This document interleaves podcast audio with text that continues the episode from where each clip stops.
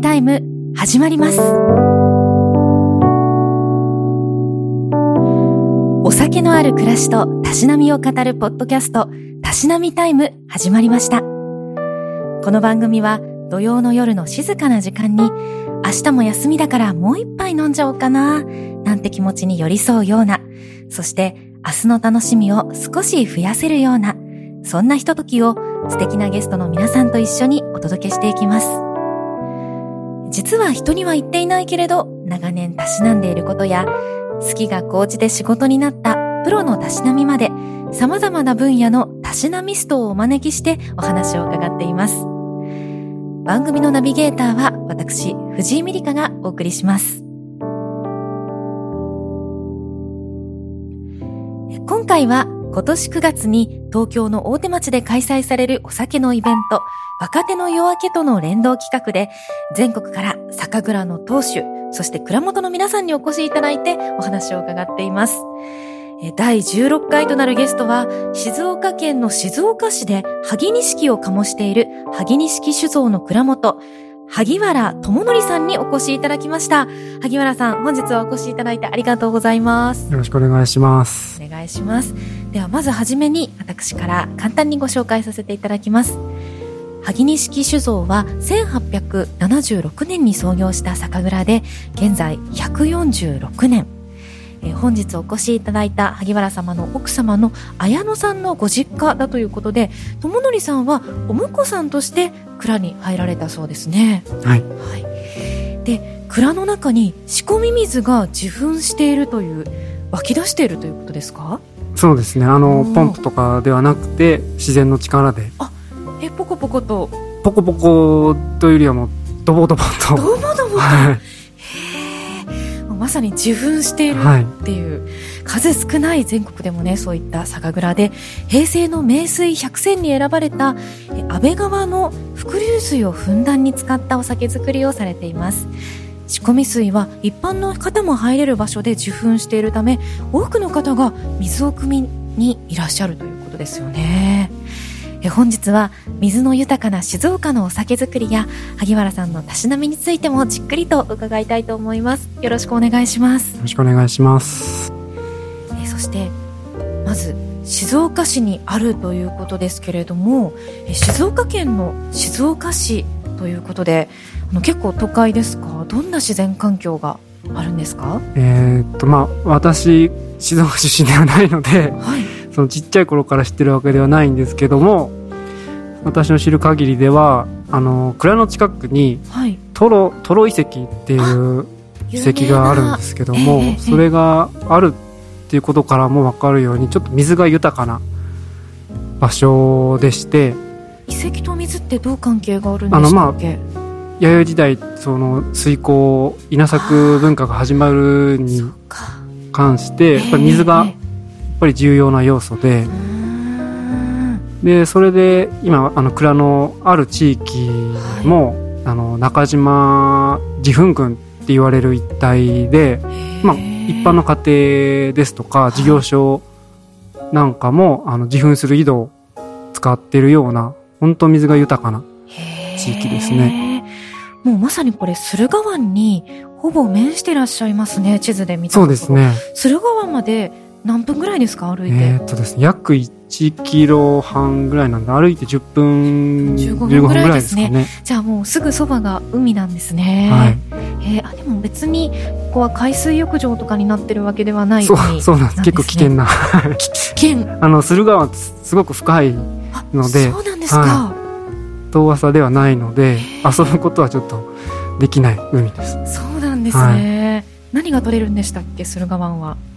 何でも取れますけど、有名なのだとシラスですとか桜エビとかが。シラス丼、そういえば静岡で食べました。美味しいです、ね、美味しいですよね。あ、でもすごく深い海が目の前に広がってらっしゃるんですね、はい、そして自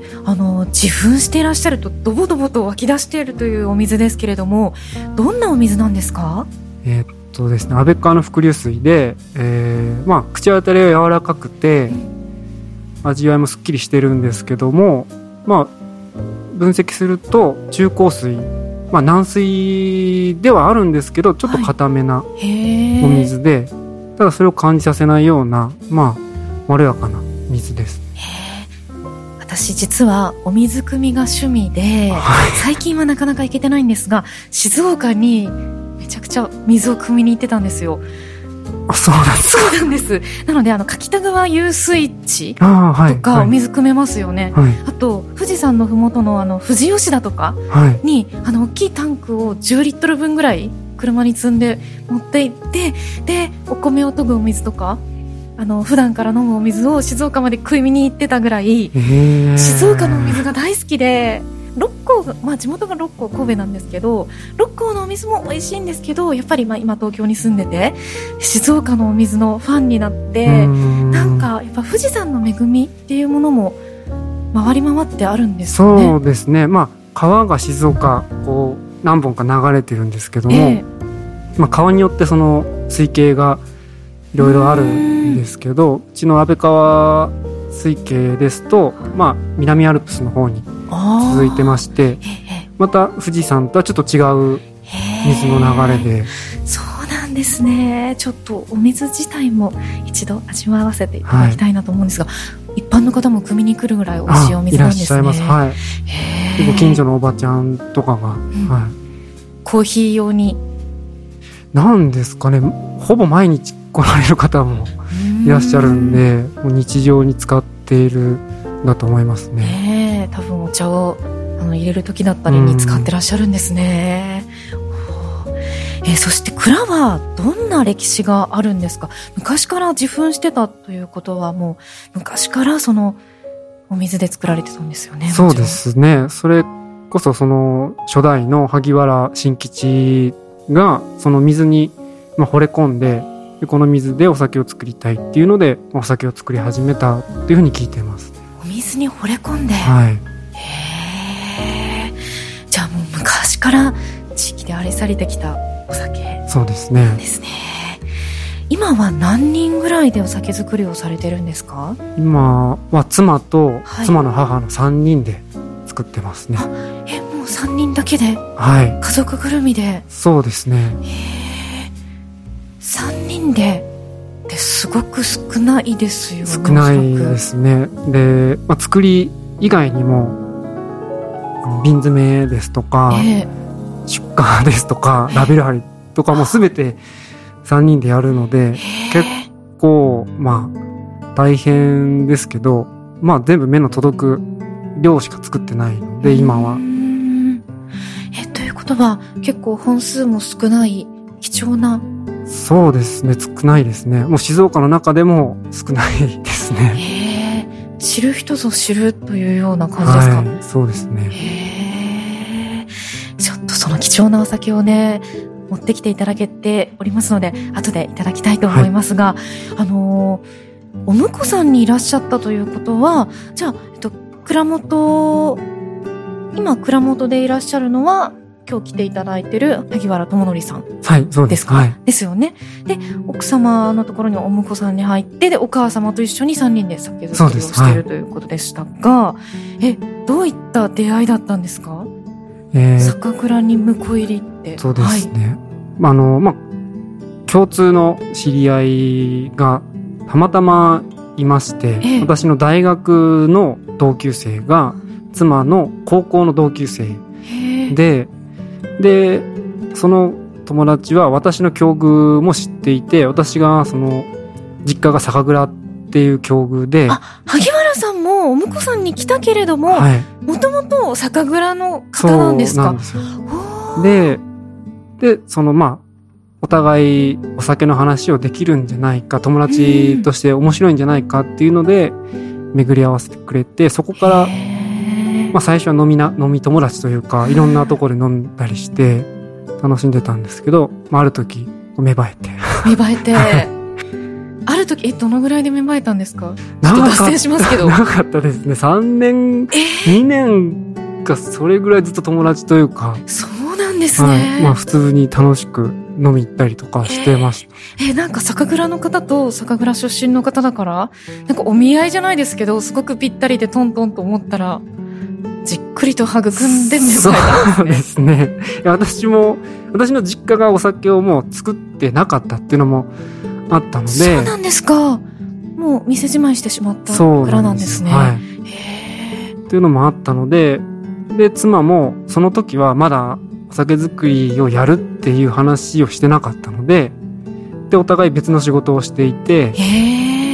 まあ私も作るとは思ってなかったので、はい、そこでまあ妻がある時まあ静岡に帰ってお酒を作ろうと思うって話をした時に、じゃあ私もやってみたいっていうので蔵に行ったっていう。じゃあその時はもう全然違う仕事してたから、はい、酒蔵のお婿さんを探して狙ってたわけでも全然なく。いやでもそれが実は、はい、狙われてたんですか。後からと、はい、私は偶然だと思ってたんですけど、はい、妻はその高校の友達に、はい、なんて言ってたかな、九州男児で、はい、次男の人を探せって言ってたみたいで、九州男児でしかも蔵の方でを探してた、まあ、蔵までは行ってないかもしれないですけど、次男坊を探してこっち行って注文が、はい、あったみたいで、それで私がこうピックアップされて九州男児っていうのはなんでだったんですかね。わからないですね。そこは、まあ、濃い顔が好きなんですかね。ちょっとわかんないですけど、ね、確かにすごく萩原さん濃い顔ですよね。エキゾチック系のイケメンでいらっしゃって。ねえ、じゃあもうぴったりだったわけですね、奥様にとっては。で3年経って芽生えて、でもそこから全然違う仕事してたけど蔵に帰るぞというところで一緒に蔵に戻られたんですね。そうですね、はい、なんかでも運命ですね。そうですね、狙われてたかもしれませんが、はい、だって蔵の血を、ね、受け継いで、だって蔵で酒造りされるなんて思ってなかったですよね。ないですね、はい、熊本の蔵はいつ頃畳まれたんですか。ですね、今からもう15年ぐらい前ですかね。はい、じゃあもう全然蔵になるっていう気はなく。はい、そうですね。また酒造りをするってなった時にはなんかいかがでしたか、熊本のご家族は。いや、すごく喜んでくれてました。はい。そうですよね。熊本の蔵はなくなってしまったけれども、はい、そうですね、魂みたいなものはじゃあ、はい、引き継がれていくんですね、なんかすごく運命というかご先祖様のお導きなのか、奥様の狙いなのかを感じましたけれども早速、お酒を持ってきていただきましたので乾杯をさせていただきます。本日お持ちいただいたのが駿河の生一本ですか。木一本と読むんですね、はい。すごく透明感のある緑のボトルに、ね、昔ながらの書道で書いたような、これは駿河酔いですね、はい、と書いてありますね。ではこちらをいただきたいと思います。大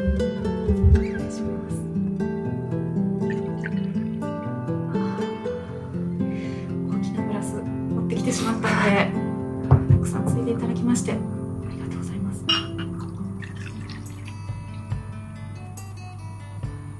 萩原様もね、たっぷりめに今なみなみに2杯ついてくださいましたがお酒強いんですか。いや、強くは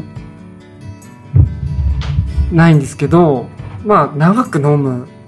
感じですかね。はい、なるほど。ではいただきます。いきます。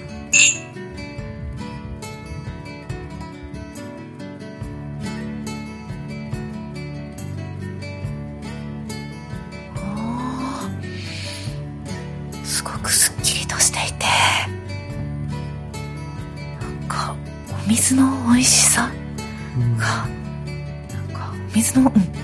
味しさが体の中から湧き出してくるような、ね、そんな味わいですね。香りもすごく後から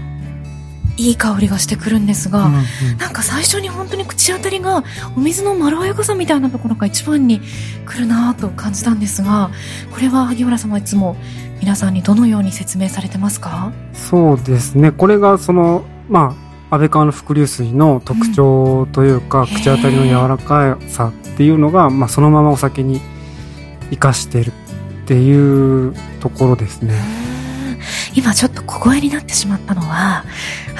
本当に香りがなんか香りがいいんですよ。小声にならなくていいですね。香りがすごくいいんですけど、なんかこうさーっと体の中に入ってくるので、うんうん、なんかこう大事に味わいたいっていう思いから喋ったら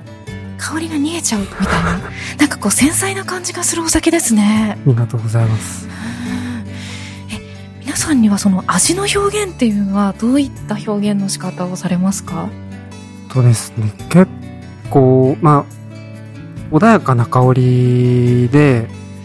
まあ、温度帯によっても変わるんですけど、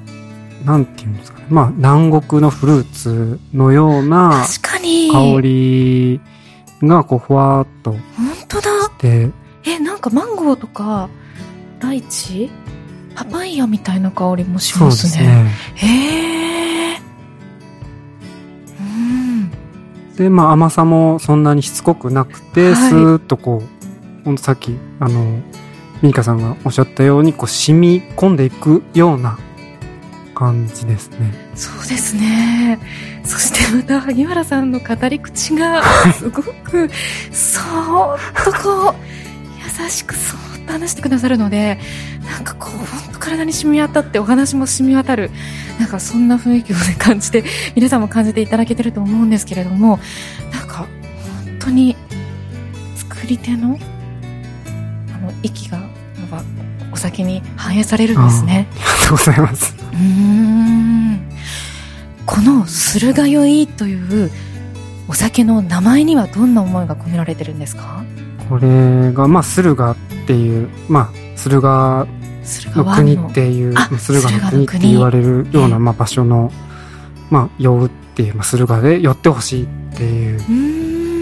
う意味と、まあ、ちょっとこれ古いラベルなんですけど、はい、まあ、昔からこれが結構静岡の中で愛されているもので、では今回持ってきていただいたのはもう萩原酒造、あ、失礼しました、萩錦酒造で、萩錦酒造の萩原さんですね。萩錦酒造のもう結構オーソドックスな一番お酒なんですか？そうですね、使ってるお米が誉富士っていう静岡県で開発したお米なんですけど、そのお米開発してからずっと出してるお酒で。へー、じゃあもう何年ぐらいの歴史がある？もう10年以上出してるお酒で、まあ、定番の萩錦の中ではもう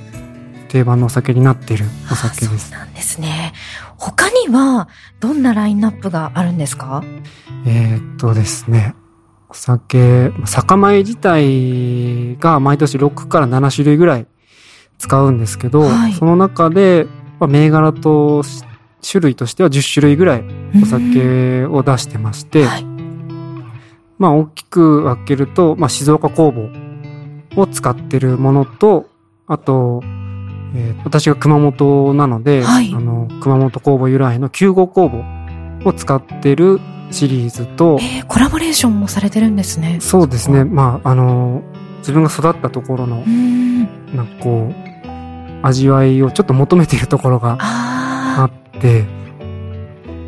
ですね。あとはまあ、3年前から始めた木本作りっていうそのお酒も新たにこう挑戦しているお酒です。今このラインナップを見せていただいてるんですが、その熊本のお酒はどれですか？ですね、それが古い情報で出てないんですよ。出てないんですね。このホームページを酒造組合のホームページを見ていたんですがあ、そうなんですね、はい、ちょっとラベル自体もちょっとこうポップというか可愛らしいデザインにしていて、こう皆さんがこう手に取りやすいような日本酒っぽくないイメージのラベルで新しく作ってるもので。そうなんですね。その中でも今回この駿河酔を持ってきていただいたっていうのはなんかどういった？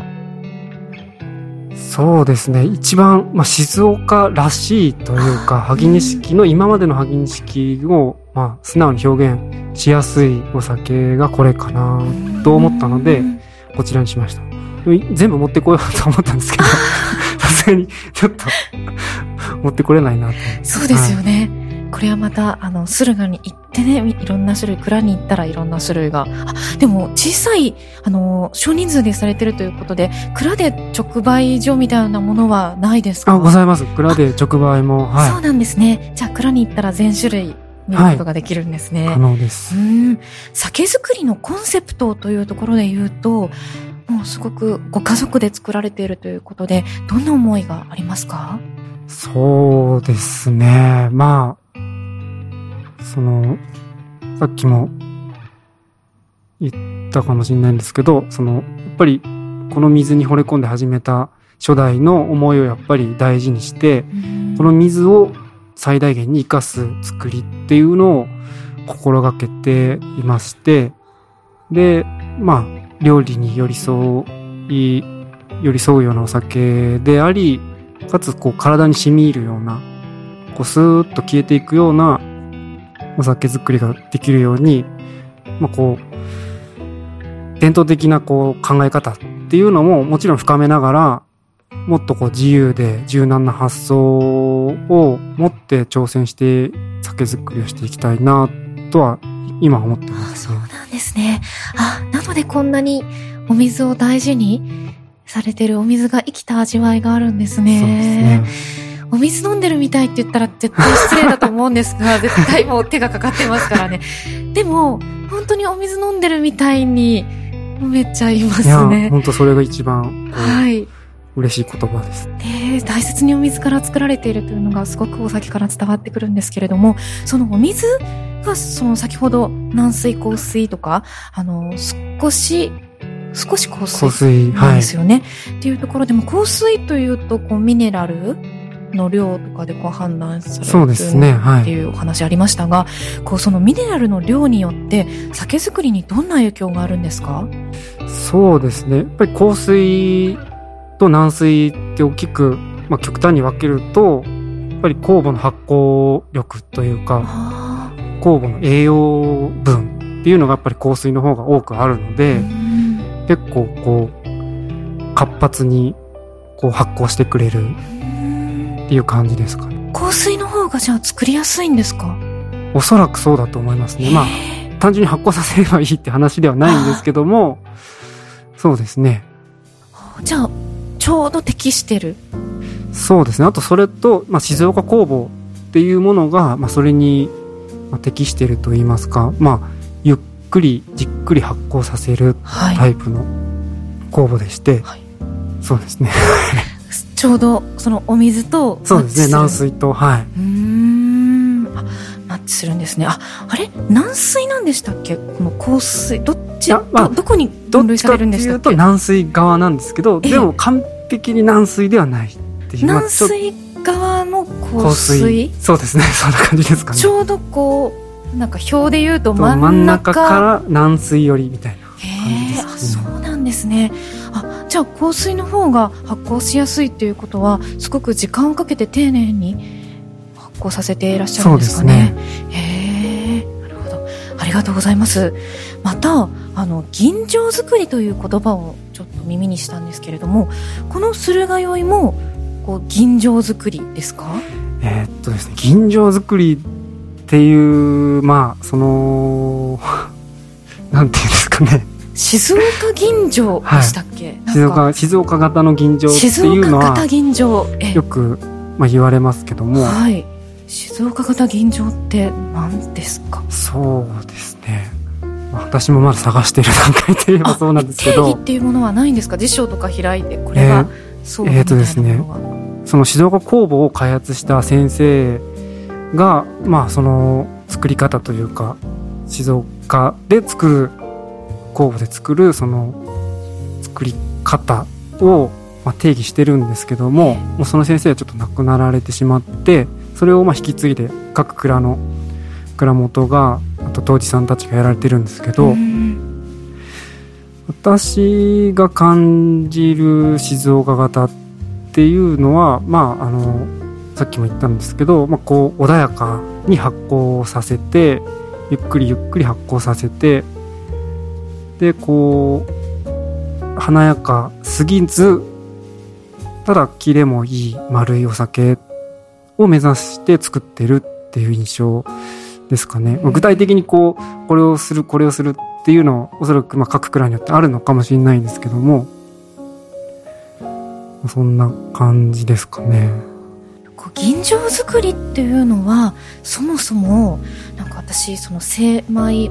部合度合いですか、精米部合、はい、精米部合で決まるのかなと思ってたんですが、それ以外にも意味があるそうですね。そうですね、吟醸作り、蔵によって定義はおそらくあるとは思うんですけど、はい、一般的に酵母お酒作ると手をかけないと酵母がすごく元気で発酵が進んでいって、でお酒の中の糖を食べてしまって、でもう酵母も死んでしまってっていうなんていうんですか、一年の流れが制御しないとすぐ終わってしまうんですけども、それを手をかけて制御して、ゆっくりゆっくりその酵母の働きと、あと麹の溶け方を睨み合いながらというか、ゆっくりうまいことを持っていくっていうのはやっぱ吟醸作りかなと思いますね。お米を溶かすなというか麹の力でゆっくり溶かしていくっていうイメージですかね。はあ、その中の静岡型っていうのがまたあって、そうですね、先ほどのお話のなんかそういう静岡の文化を大切にしてる作りっていうものがあるんですね。はい、なのでやっぱりこの駿河酔い、まさに駿河に酔うっていうところにそこがつながってくるんですね。はい、そんな萩錦酒造さんですけれども、今はそのどういった思いだったりコンセプトでお酒作りをされていますか、でしていこうとされていますか。そうですね、ちょっとさっき吟醸っていう話があったんですけど、はい、そのお酒の中に特定名称酒って言って、はい、お米の磨きによってランクではないんですけど、分類を今していると思うんですよ。はい、特定名称酒って言葉しか聞いたことがないんですが、はい、どういう意味ですか？お米の磨きによって、50%、60%、うんとかアルコールを添加してるしてないっていうようなことで、お酒を分かりやすく分類してるんですね。吟醸酒とか純米酒とか、本醸造酒とかですかね。その分け方のことを特定名称酒って言うんです、って言うんですけども、私の中ではそれはすごく分かりやすくて、お酒を初めて飲む人とかにはすごくいいと思うんですけど、家族3人でちっちゃな作りをやってると、その特定名称酒関係なく全て全力で作っているわけですよ、もちろん。で、そんな中でその言葉で分けたくないというか、一つ一つのお酒のストーリーとして、その純米吟醸ですでまとめたくない思いがちょっとあって、それをなくしてお酒として表現していきたいなとは思ってますね。もうそこの分け方では収まりきれない思いがある。そうですね。となると、これは今日お持ちいただいた駿河酔いは純米酒と書いてありますが、純米酒って書かないって。そうですね、これ、細かく言うと 60% 精米っていう精米部合なんですけど、これですと純米吟醸って言ってもいいお酒なんです。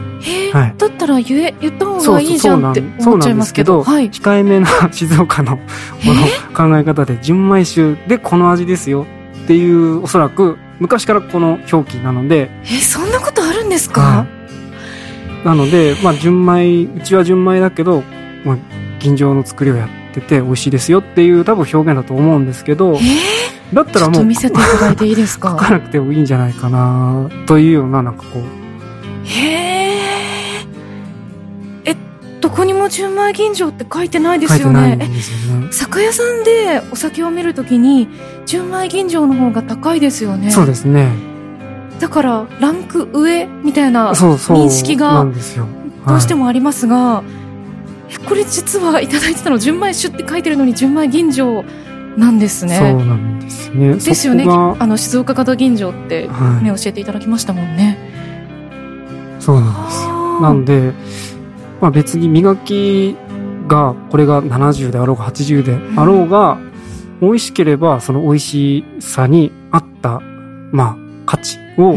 やっぱりつけていった方がいいのかなとは思ってます、ね。そのランクが上だからいいっていう。そうですね、まあ、分かりやすいんですけど、それがちょっと障壁というか、こうちょっとこうなんでだろうってずっと思ってます。そうなんですね。ありがとうございます。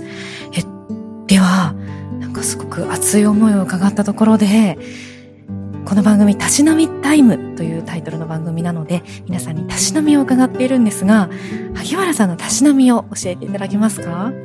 そうですね、たしなみ、そうですね、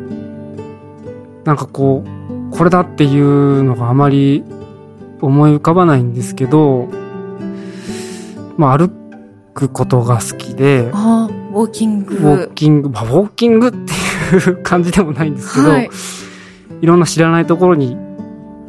仕事で行ったり、はい、遊びに行ったりすると、まあ、歩くんですけど、その中で、まあ、こうデザインされてないデザインみたいなものを探すか、まあ、いつの間にか探してる、はい、探してるっていう、なんか変な、これが私何か分かんないんですけど、はい、なんかそんなところがずっとあります。へー、ウォーキングしながら、なんか不思議な建築物、トマソンとか今流行ってますけど、ね、そういうのを探す。そう、探してるつもりはおそらくないんですけど、はい、ちょっとした違和感というか、なんかこう違和感だったり、心地いい並びだったり、はい、特に意図したデザインではないだろうっていうようなものにこう惹かれる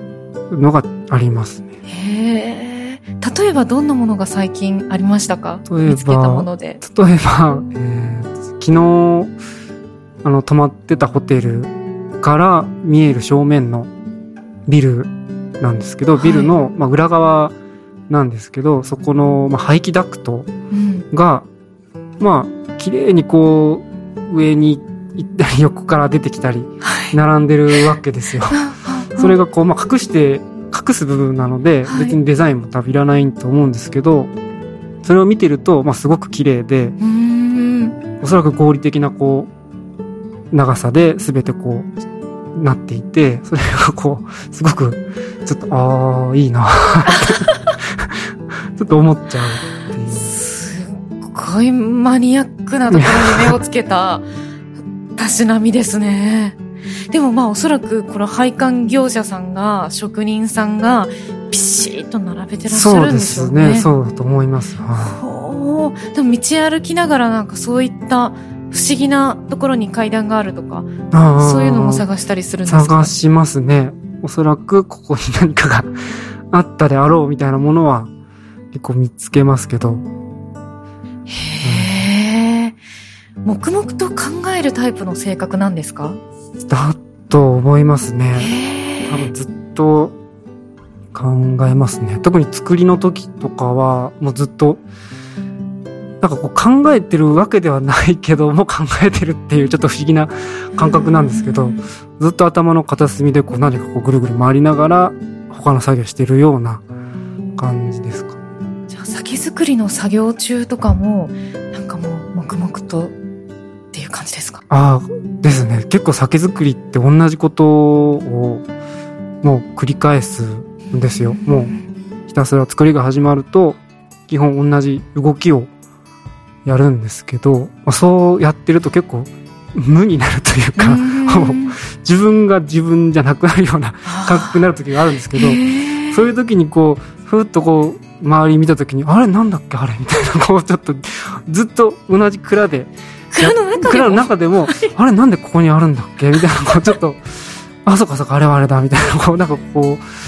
あれはあれだって何ですか？なんかこうコンセントの位置とかですか？そうそうそう、なんでこんなとこにあるんだろう、あそっかあれをこうするからここだみたいなんかこう変になんていうんですかね、そんなところがあるんですよ。なんか不思議なものに没頭してしまうのかですかね。そうですね、おそらく。でもご家族でそういう酒造りしてらっしゃるじゃないですか、はい、で酒造りが終わって食卓とかって何話すんですか？もともと私がそんなに話さないっていうのはやっぱりそうなんですね。あるんですけど、ただまあ妻は結構喋るので、まあ何気ない日常のことですとか、まあ、話しますね。幸せですね、うん、ただ仕事の話とかすると、妻はなんで仕事の話するのって言われるんで、やっぱり持ち込んでほしくないんですね。仕事の話をしてるつもりはあまりないんですよね、特に作りの時とかはもうずっとそんな感じなんで、こう普通に仕込み終わって家に帰ってご飯食べてる時にあれどうしたっけとかって言うと、それ明日でいいじゃんみたいなこと言われて、そっかそっかみたいな。そうなんですね。ちょっと奥様にもお会いしてみたいなと思いました。ぜひぜひ。ありがとうございます。では今後5年後10年後チャレンジしていきたいことを最後にお聞かせいただけますか？はい、そうですね、作りの量を単純に増やしたいっていうのは純粋にありまして、なぜかっていうと、やっぱりこうもっともっと多く作っていろんな人に届けて評価を聞きたいというか、萩錦っていうものがどういうものなのかっていうのを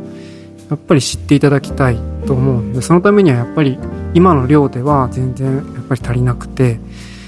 そのためにはやっぱり量を増やしたいっていうのは一つあるんですけど、そうですね、そのためにも人を見つけて、その人を育てるって言ったらあれですけど、一緒に考える人を探したいというか、こう今やっぱ3人でやってるので、やはり限界っていうのがあるんですよね。でそんな中でやっぱりこの萩錦を分かる人というか、萩錦と一緒にこう何かやっていきたいっていう人を早く見つけて、一緒にこう、一緒に萩錦を盛り上げていきたいなと思ってますね。一緒に考えていきたいってもすごく熟考されそうですもんね。あとは作りと関係ないんですけど、はい、萩錦のその豊富な水が、常連さん、蔵に来る常連さんのお客さんとかによく言われるのが、ここでテントサウナしたいよって。サウナ？はい、蔵の中でテントサウナをやりたいって言われる。テントサウナって何ですか？私もやったことないので、最近調べてるんですけど、テントを組み立てて、その中でサウナをするんですけど、ミニサウナみたいなのを機械を持ってきて、機械というか、そこで石というか、火を起こして、そこに水かけて蒸気を起こして、ロウリュみたいな。そうです。気持ちよさそう。そうなんです。で、それもその蔵の近くにサウナ敷地っていう、サウナの聖地というかメッカみたいな。静岡にサウナの聖地があるって、あるんですよ。近くなんですね。はい、そこの水と萩錦のその自噴してる水がほぼ一緒でして、で皆さんそれを聞くと、じゃあここでサウナやってよってよく言われるんですよ。なのでその庭というか、こう何もやってない場所が蔵の中にあるので、そこでちょっとやってみたいな、全然お酒とは関係ないんですけど、その水を生かすという意味では、その水を知ってもらうのもいいですし、でテントサウナで整えてもらった後に、萩錦を飲んで最高ですね。体にこう染み込ませてもらいたいな。汗で出した分、そうですね、吸収しますね。それ実現させていただきたいです。何年後ぐらいに実現しそうですか？もう早くちょっと一回やってみたいねってのは言っていて、そのお客さん、今年来年レベルで。そうですね。行きたいです。あと福島の天明さんがたしなみサウナだったんですよ。そうなんですか。絶対いいと思います。聞きたいと思います。ぜひ。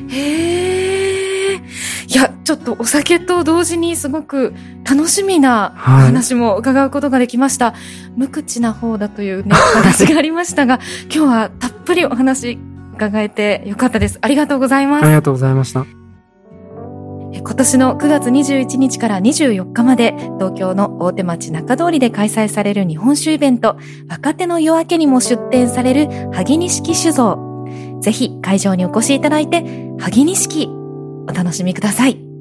萩原さん、本日はありがとうございました。ありがとうございました。